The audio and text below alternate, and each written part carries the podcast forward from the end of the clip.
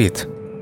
Починаючи з третього дня війни Росії проти України, українські журналісти об'єдналися, щоб створити разом подкаст UA The Day That We Survived.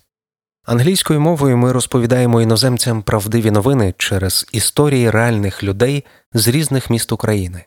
Ми попросили їх записати свої історії на аудіо та поділитися з нами. Так ми отримали кілька десятків записів та продовжуємо їх ретельно збирати. Після, мабуть, десятого епізоду для іноземців ми зрозуміли, що хочемо деякі історії розказати і нашій українській аудиторії. Ми назвали цей подкаст Ще один день черговий, коли війна триває.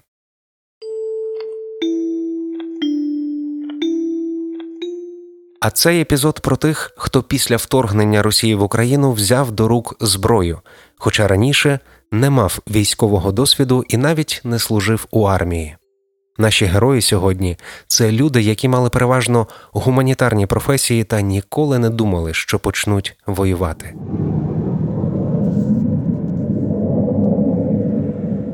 Ми часто згадуємо про життя, яке було колись, і розуміємо, що так уже ніколи не буде.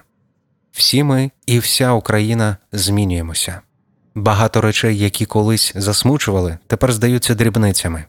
Життя змінилося. У людей, які розповідають про себе у цьому епізоді, так само. Отож, в Україні військовий стан та загальна мобілізація, однак в першу чергу до війська беруть резервістів, людей із бойовим досвідом та досвідом служби в армії. Наші сьогоднішні герої пішли на війну добровільно з перших днів, декого взяли не з першого разу, і навіть не з другого. Знайомимось з Андрієм. До війни він працював у центрі Києва у книгарні, багато читав, подорожував, займався спортом. Тепер він частина Збройних сил України. Е, я працював в видавництві Старого Лева, е, був е, керівником книгарні кав'ярні у Києві і ну, взагалі координатором київського представництва. Андрій довго збирався скласти тривожний рюкзак, але якось не вистачало часу. Потім збирався записатися до територіальної оборони. Прийшов вперше, скорочений день. Потім інвентаризація на роботі, і коли вже якраз запланував візит у тероборону на оболоні, почалася війна. Те, що е, Росія розпочне війну, ну як розпочне, вона розпочала її ще в 2014 році. Е, але те, що вона розпочне таку от тотальну війну, е, тобто відчуття, тривога, перечуття, от щось таке було. Але ну до кінця здавалося, що це може бути якимось блефом. Ну, Хоча, якщо дивитися на те, що е, говорила там американська розвідка, британська розвідка, що от в 20-х числах або вже здається, 22 чи 23 числа Байден сказав, що в межах 48 годин е, ну, типу, відбудеться вторгнення. От оце от повномасштабне Росії. Ну, але наші типу політики на це типу реагували так, та нічого не буде. Ну, така якась була дуже двозначна і дивна ситуація. Е, у перший день я прокинувся десь приблизно за 10 шоста, ну, якось без особливих думок, нічого не чув, не бачив, але зайшов почитати ну, месенджер, відкрив і побачив там просто одне слово від свого друга, навіть без знака питання, просто спиш. І от я відчув, що. Що щось сталося, от просто з цього одного слова. Ну далі я зайшов в телеграм і, і все як в тумані, тому що перетнули кордон е, з Криму, перетнули, зайшли з Сумської, з Харківської області, обстріли. Е, літаки, ракетні удари. Потім я почув вибухи, затряслися вікна. Там підбіг до вікна і побачив, як е, заграва над е, з боку броварів. Ну, тобто, все було в якомусь такому трошки. Не можу сказати, що був панічний стан, але але певна розгубленість відчувалася. Не було зрозуміло, що робити, е, куди йти, куди бігти і так далі. Ну, але потім я розбудив свою дівчину, повідомив своєму е, там керівництву на роботі. Теж виявилося, що це я їм повідомив, що почалася війна. Встиг заїхати на роботу там. Ну, якісь певні зробити речі, там повимикати щось, можливо, з розеток, щось поховати, якісь там комп'ютери. Ну, от таке всяке відвіз е, дівчину до батьків. прийшов додому, взяв. е, Ну, вже тривожного рюкзака не було сенсу брати, тому що куди я мав йти. Я просто взяв рюкзака, в якому були там якісь там документи, гроші, дуже якийсь мінімум одягу, і пішов е, у найближчий військомат. Тут не було якогось особливого рішення, просто було розуміння, що ну, в мене немає особливого вибору. Просто треба йти в військкомат, ну, захищати, захищати країну, захищати е, близьких, рідних, людей, міста, ну от все. При тому, що ну, в армії я не служив, тому що в мирний час я був непридатний до е, служби в армії, але ну, я так подумав, що в теперішніх от обставинах е, для кожного знайдеться якесь місце. Тим більше, що заявлена от ця от агресія, вона спрямована проти всіх українців, всієї України. В принципі, питання стоїть так: типу, або ми будемо існувати, або ну, нас усіх знищать. Оце от їхнє остаточне вирішення українського питання. Про що тут ще думати? Рідні і друзі, звісно, ну, переживають, е, тривожаться, особливо батьки, там, родичі. Там часто запитують, е, як я, чи живий. Ну, поки що живий на 26-й день війни. Ну, а з іншого боку, я не, не перебуваю десь там, де ведуться активні бойові дії. От так вийшло, що з військкомату е, я. е, Мене записали добровольцем, записали в Збройні Сили України, ну, в певну конкретну бригаду. З цього моменту ну, в мене вже немає особливого вибору, що робити, як, куди йти. е, Тобто все визначають е, командири. І відповідно я знаходжуся там, де от маю знаходитися, куди мене направляють, і роблю те, про що, що мені наказують. На жаль, чи на щастя, жодного ворога я поки що е, не бачив. Ну, думаю, ще на всіх вистачить. Емоції дуже широкий такий спектр, напевно, тому що з одного боку мені дуже шкода, дуже прикро, дуже просто боляче за те, що, що вони роблять із мирними жителями. Просто знищують, просто знущаються, просто убивають всіх підряд, дітей, е, жінок, е, ну не кажучи вже про там про військових. Просто людей, які стоять в черзі, просто людей, які намагаються виїхати, виїхати так званими цими зеленими коридорами, які не є зеленими, тому що їх обстрілюють. Просто людей, які там хочуть гуманітарку якусь е, отримати, бо не мають засобів для існування. Людей, які тікають від війни, е, які ховаються у бомбосховищах. Ну це просто, просто якийсь тотальний жах. І водночас е, є от відчуття великої ненависті е, до ворога. От просто якась така не, невимовна лють, тому що ну, це щось нелюдське. Це тут не- не- немає напівтонів. Ну, це ж не ясно, що Путін це все вигадав і започаткував, але це не Путін скидає бомби на садочки, на школи, на лікарні. Не Путін натискає кнопки ракетних установок, не Путін стріляє, не Путін мінує. Ну, тобто, от кожен, кожен з них такий маленький шматочок от, цього е, якогось маніакального, божевільного Путіна. Ну і це, і це насправді жахливо. Невідомо, як, ну, як, як з цим людям е, буде далі жити у світі, і як нам, як нам продовжити існувати, якось розвиватися, жити поруч з країною, де практично кожен хоче, щоб ми всі зникли, щоб ми всі померли. Щоб е, ну, хоче нас пограбувати, знищити, зруйнувати наші міста, взірвати все, спалити і не залишити тут просто каменя на камені. Навчилися за цей час насправді вже ну 26-й день е, війни виходить не дуже багато. Та таке там стріляти, якісь елементарні речі з е, як користуватися там автоматом, кулеметом, ПКМом. Е, Гранатометом звичайним.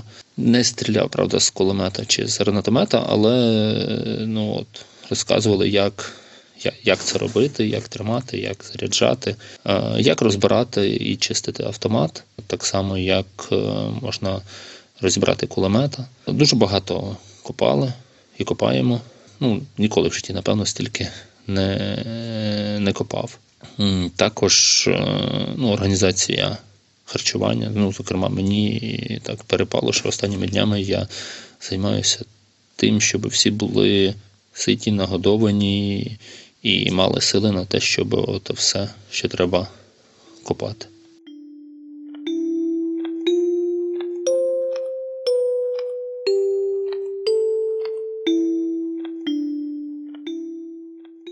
Олексій Дінтер із Гостомеля також багато копав. Його взяли до Збройних сил в Івано-Франківську, куди він вивіз свою дружину і трьох малих дітей. Так, Олексій міг разом із ними без проблем виїхати за кордон, однак він обрав службу у війську.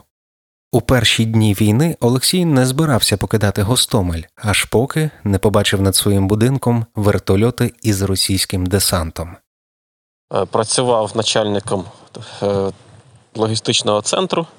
Спочатку в Гостомелі, потім е, був особистий склад на селищі Козаровичі 20 кілометрів від Гостомеля. Коротше, е, нормальна, нормальна була робота, прибуткова. Мені подобалось. Все було чудово, якби, без проблем. Думав, що, скоріше всього, нас очікує е, абхазький цей сценарій що будуть завдані удари по військовим частинам, по аеропортам, і е, знову почнеться політичний цей шантаж, щоб ми типу, визнали ЛНР, ДНР і Крим. Якби, але масованої атаки я не очікував, якби, ну, якщо чесно. Я навіть коли е, пролунав перший вибух на аеропорту, я прокинувся. Е, Біля нас цей аеропорт знаходиться буквально кілометрів 4-5. Так що нам добре, дуже добре було все чути. Ми прокинулись. Зразу зрозуміли, що це вже війна почалась. Я е, розбудив дружину. Кажу, я зараз поїду заправлю повний бак в автомобіль. Е, Заїду в супермаркет, куплю необхідних запас продуктів на перший час, щоб був запас. Каже, але нікуди ми навіть і не збирали речі. Кажу, ти тільки збери документи, кажу дружині, і очікуй. Ну, в общем, ми так домовились і зробили. Поїхав я заправився, поки туди-сюди. Приїхав, кажу, не переживай, Наташа, все буде нормально, це тільки ракетний удар по аеропорту. Я думав, що зараз будуть далі там політичні такі ходи, але самої війни може не буде. І тут, як тільки я це сказав, е, хлопці мої е, товариші, журналісти попросили мене зняти відео, як полум'я цього, що йде е, з аеропорта. Я виліз якраз на горіще, піднявся, зробив відео і якраз чую, якраз як я почав знімати відео, чую, що летять вертольоти. Я думав спочатку, що це наші вертольоти, які їдуть там зачищати там якусь територію. Я придивляюся, а це вертольоти на, на малій висоті, без опізнавальних знаків, без грибів. Я зразу зрозумів, що це вже десант, десантні вертольоти Росії. Я їх зняв, побачив, що їх багато, що почався бій. Е, Почали стріляти з кулемета, там зенітки. Я різко спустився вниз до дружини. Кажу, все, Наташа, це війна, треба збирати дітей і свалювати з Гостомеля, тому що відчув, що дуже велика небезпека. Е, Ну що, ми закинули буквально речі за декілька, там, буквально 15 хвилин зібрали речі. Е, Слава Богу, машина в мене міськ... велика, всі вмістилися, багаж вмістився. До речі, в моєму будинку живе е, ще один родич, ну, дружини, е, брат дружини. Я до нього кажу: Сергій, поїдеш з нами? А він каже: Ні, я, ні, я, не, я, не, я залишуся тут. Тому що він каже, я не, я не думаю, що це така невелика небезпека, і залишився на свою голову. Ну, кажу, ну, хочеш лишайся, то лишайся. І ми швиденько сіли в машину з дружиною і поїхали в Франківськ. У мене просто е, як такої квартири в нас не було в Франківську, куди їхати, але в мене родичі е, проживають в Польщі, у кого залишилась квартира в Франківську. Я поки ми їхали в дорозі, зв'язалися з цими родичами, домовилися про те, що ми там поживемо деякий час. Так що, коли ми приїхали аж на наступний день в Франківськ, я знайшов спеціаліста, який вміє скривати замки. Ну, людина вскрила замок, замінила, і ми зайшли в хату. Грубо говоря, замінили замки, зайшли в хату і там декілька днів перебували вже, так би мовити, в безпеці. Як прийшло рішення піти в Збройні сили? Е, приїхав, зрозумів, що це історія вже надовго. Якраз тоді вже війська вже почали просуватися по всім тим е, направленням. Я зрозумів, що це вже по-любому доведеться впрягатися, тому що так просто воно саме не, звідси не піде. Е, повідомив дружину буквально на другий день вже після війни. Як після початку сказав, що піду, попробую в тероборону хоча б записатися. Пішов в тероборону в Франківську. Кажу, чи потрібен я вам, а я не служив. Вони кажуть, ми вас запишемо телефон, ми вам подзвонимо. Коротше, я день ще почекав і записався, почекав ще день, дивлюся, ніхто нічого не дзвонить. Я зрозумів, що це якась безпантова штука, ця тероборона. Пішов на другий день в воєнкомат зранку. Вистояв величезну чергу, тоді щоб добровольців було дуже багато. Десь декілька годин простояв в черзі. Дійшла дійшов мій час до приймальної, я зайшов, поговорив, кажу, я не служив, але хочу бути чим-то корисним. Вони кажуть, ну хочеш бути корисним, тоді давай. Записали мої дані, сказали прийти наступного дня вже з речами на виїзд. Ну все, так і почалося. Взяв, зібрав самі необхідні речі. Там все, що було необхідне в сумку, дорожню, карімат. І прийшов на другий день на цей. Попрощався з дружиною, з дітьми, сказав, щоб були чемними, слухались. І все буде добре. Ну, звісно, е, емоційно це було тяжко, але нічого не зробиш. Дружина, дружина звісно, плакала, не хотіла, щоб я йти, але вона ну, з- розумінням поставилась до мого рішення, тому що вона мене добре знає як, як людину. Я просто не міг осторонь стояти. І довелося зі мною, як, ти би мовити, погодитись, що я пішов захищати Україну. Мені пощастило, на ну, нашій родині пощастило, що в мене мама просто е, працює в Італії вже другий рік, і там через українську діаспору вдалося знайти будиночок для родини е, за допомогою місцевої влади і місцевої діаспори. І я організував виїзд своєї родини, та дружини і, трьох дітей в Італію. І зараз вони знаходяться в безпеці. Мають прихисток, е, допомагають їм і місцева влада, і українці, які вже довгий час знаходяться в Італії. Без проблем. Ну і деякий, деякий час, от з кожним тижнем, звісно, вони сумують за мною, і я за ними сумую, але е, мені зараз набагато легше, коли вони, наприклад, далеко. Я знаю, що вони там вони в теплі, ситі, е, безпека, нічого не зривається над головою. Якби, мені від цього легше і якби, спокійно заходитись на війні. Чим.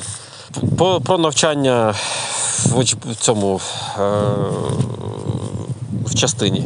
Спочатку був перекинули нас в учебку під, під Львів. В учебці як такої е, навчання сильного не було. Просто нас видали нам амуніцію, е, форму, різні там берці.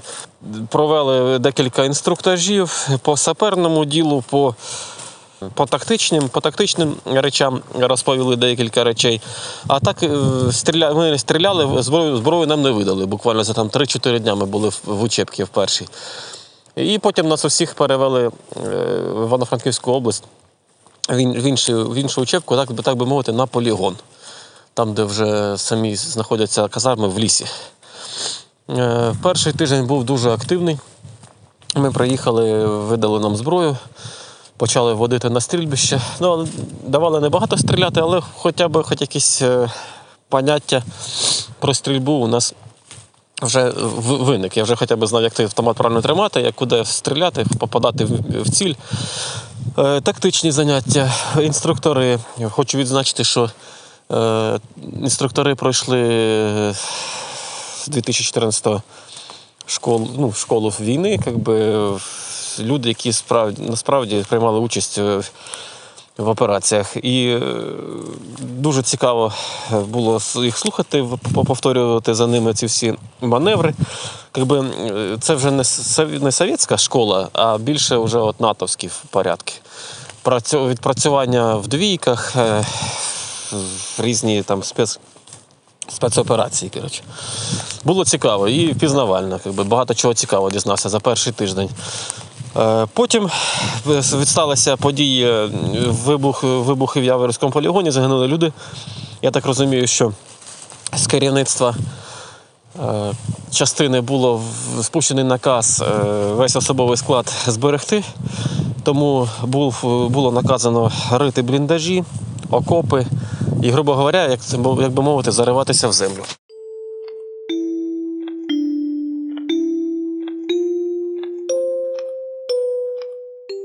Ось що про свою службу розповідає Віктор, який у мирний час працював психологом. Спочатку його не взяли до служби у Києві, потім він знову прийшов до військомату у Львові, куди привіз родину.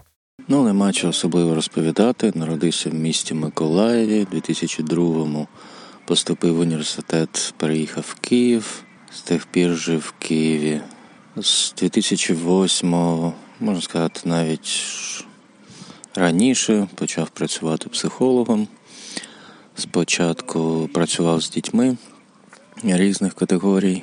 З 2015 року почав працювати в різних міжнародних організаціях, теж в якості психолога на сході України. Це лікарі без кордонів в Маріуполі у 2015-му і Міжнародний комітет Червоного Хреста в 16-му, з 16 по березень 18-го року. Потім повернувся в Київ, працював теж е, на інше НГО соціальним працівником, і потім повернувся в Міжнародний комітет Червоного Хреста, але вже в Києві. Буквально минулого року, в жовтні, пішов звідти і почав працювати на іншу організацію, але теж все одно психологом.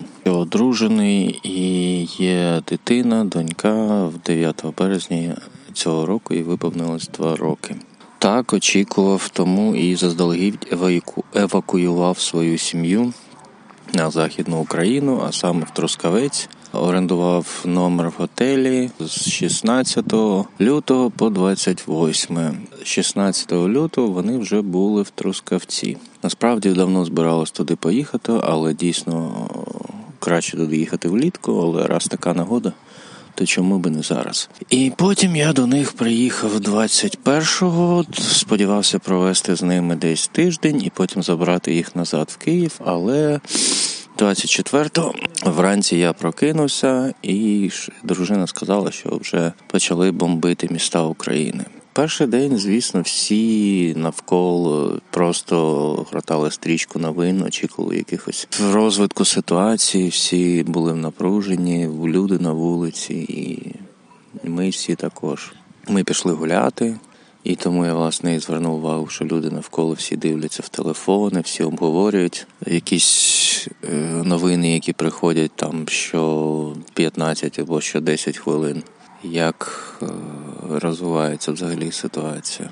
Люди навколо, ну ця тривога, вона була навколо. Люди там щось говорили про все, про бензин, про продукти. Ну якось так не знаю.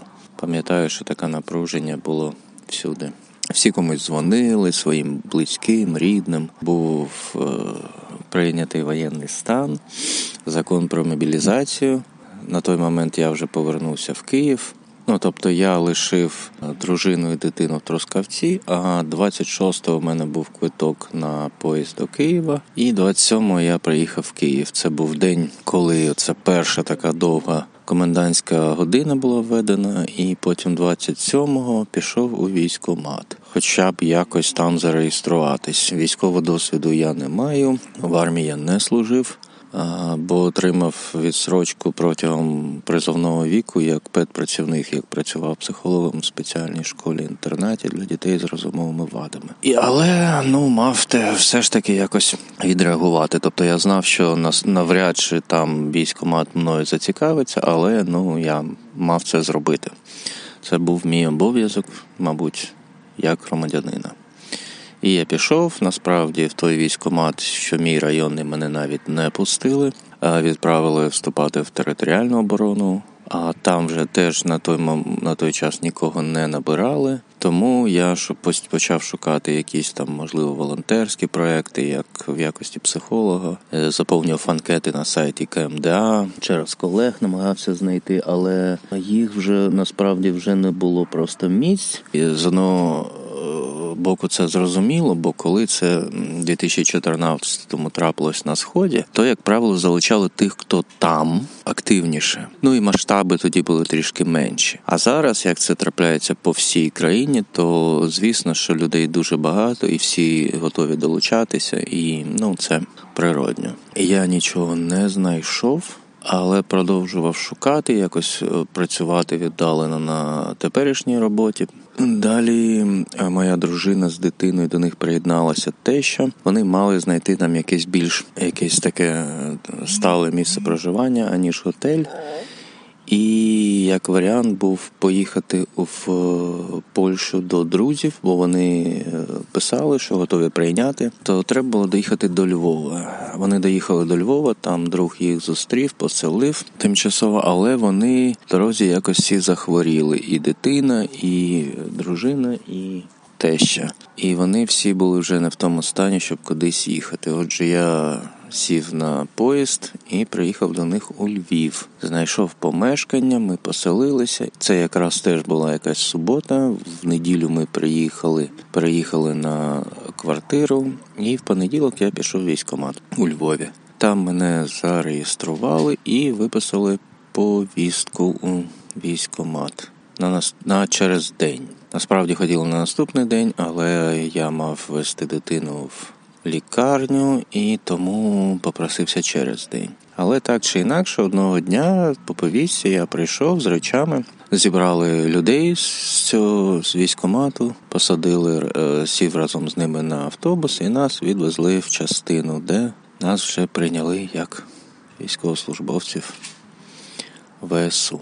А ось як відреагували на рішення воювати рідні Віктора. З розумінням ніяких не було там істерик, там переживань. Це щось таке було дуже природньо. І навіть я здивувався, як все було чудово, зрозуміло всім, і навіть мені самому. Тобто тут не було якихось вагань, там чи це не був якийсь вибір роботи. Це був якийсь такий шлях, і могло статися так, щоб мене взагалі не взяли. Сказали, йди собі відпочивай, будеш в якомусь резерві або роби щось інше. Але ні, сталося як сталося, тому і це теж щось таке дуже природне. Якісь різні дуже емоції, дуже важко зараз сказати, бо кожен день щось нове, щось е, і навіть не можна сказати, що щось подобається або не подобається. Скоріше за все, це щось про. Ну, по-перше, це зовсім не те, до чого ти звик, і це така повна тотальна е, зміна стилю способу життя. Ну, якихось таких, може, вже екстремальних емоцій немає, але ну, є якась довіра процесу, що буде як буде.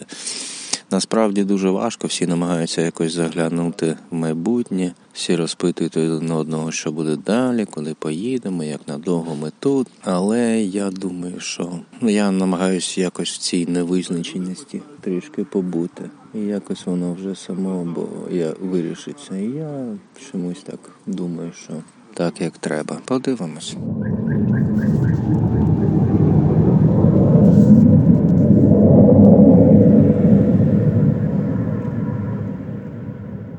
Більше 45% українців були вимушені розлучитись зі своїми сім'ями через війну. Близько 10 мільйонів покинули свої домівки і виїхали в межах країни або за кордон.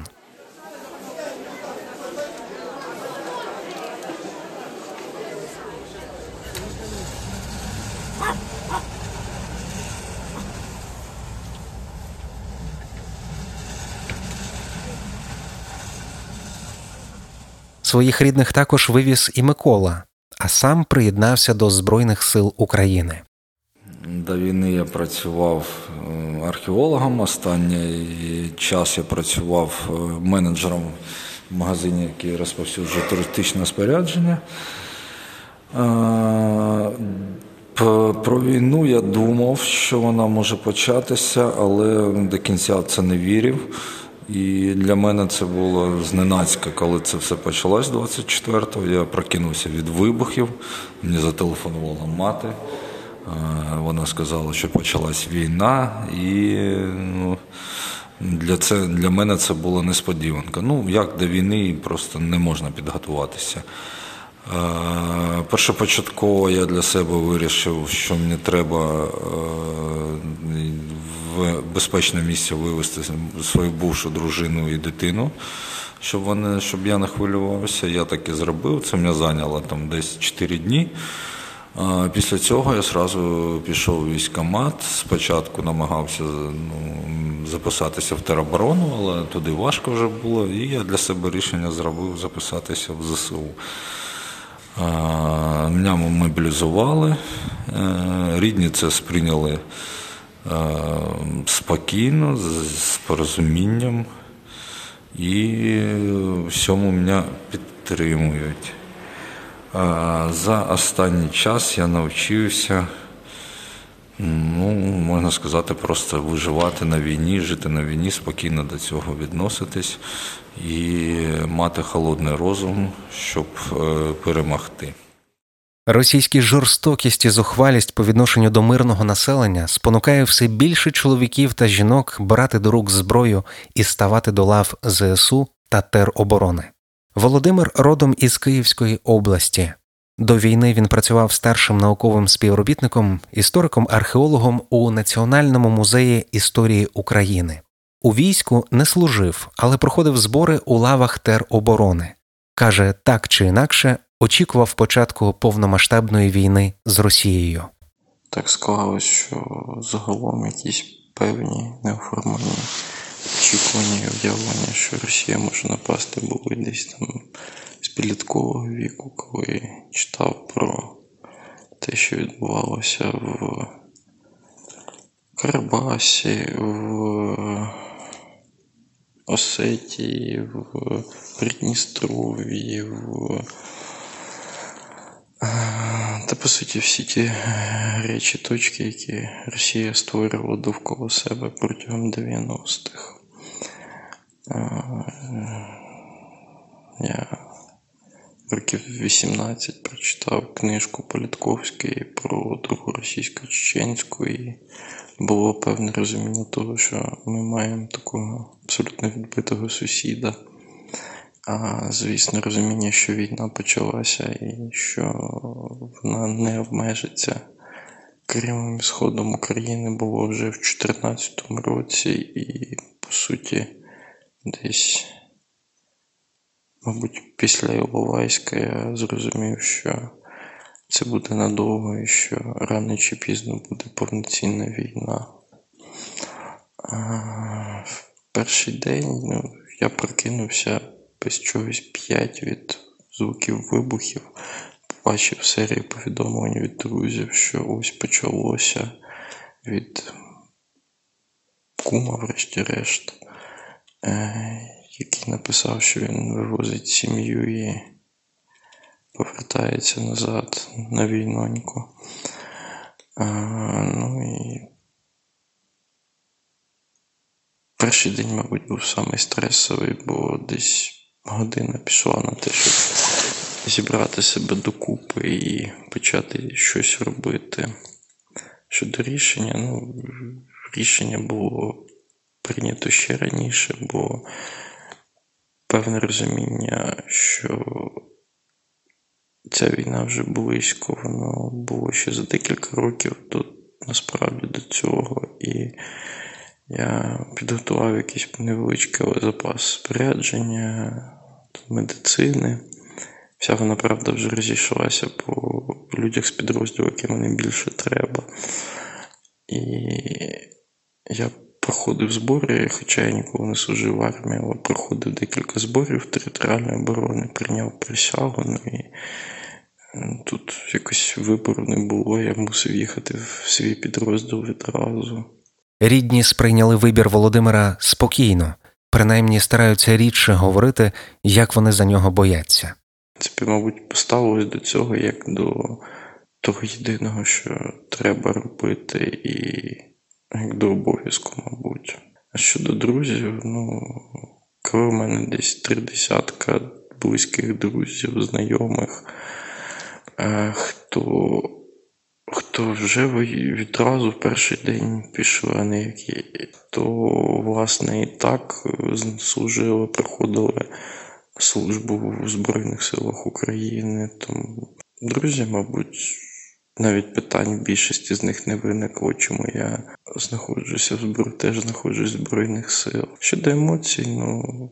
Бісь його знає. Це якась дуже-дуже велика злість, тому що з однієї сторони я, мабуть, на жаль, знав, як воює Російська Федерація, і що це в першу чергу знищення цивільного населення, але все рівно якась така абсолютна дика злість і ненависть, і просто розуміння того, що те, що робить Росія, це абсолютно ірраціонально в всіх сенсах, і, мабуть.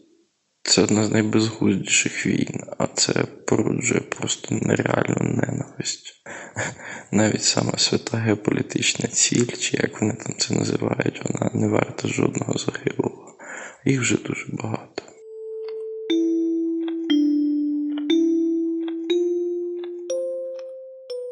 За даними Міноборони, сьогодні чисельність Збройних сил України 261 тисяча осіб, з яких військових 215 тисяч. Під їхнім захистом 1800 кілометрів фронту і 41 мільйон людей. З 15 березня в Україні триває друга хвиля мобілізації.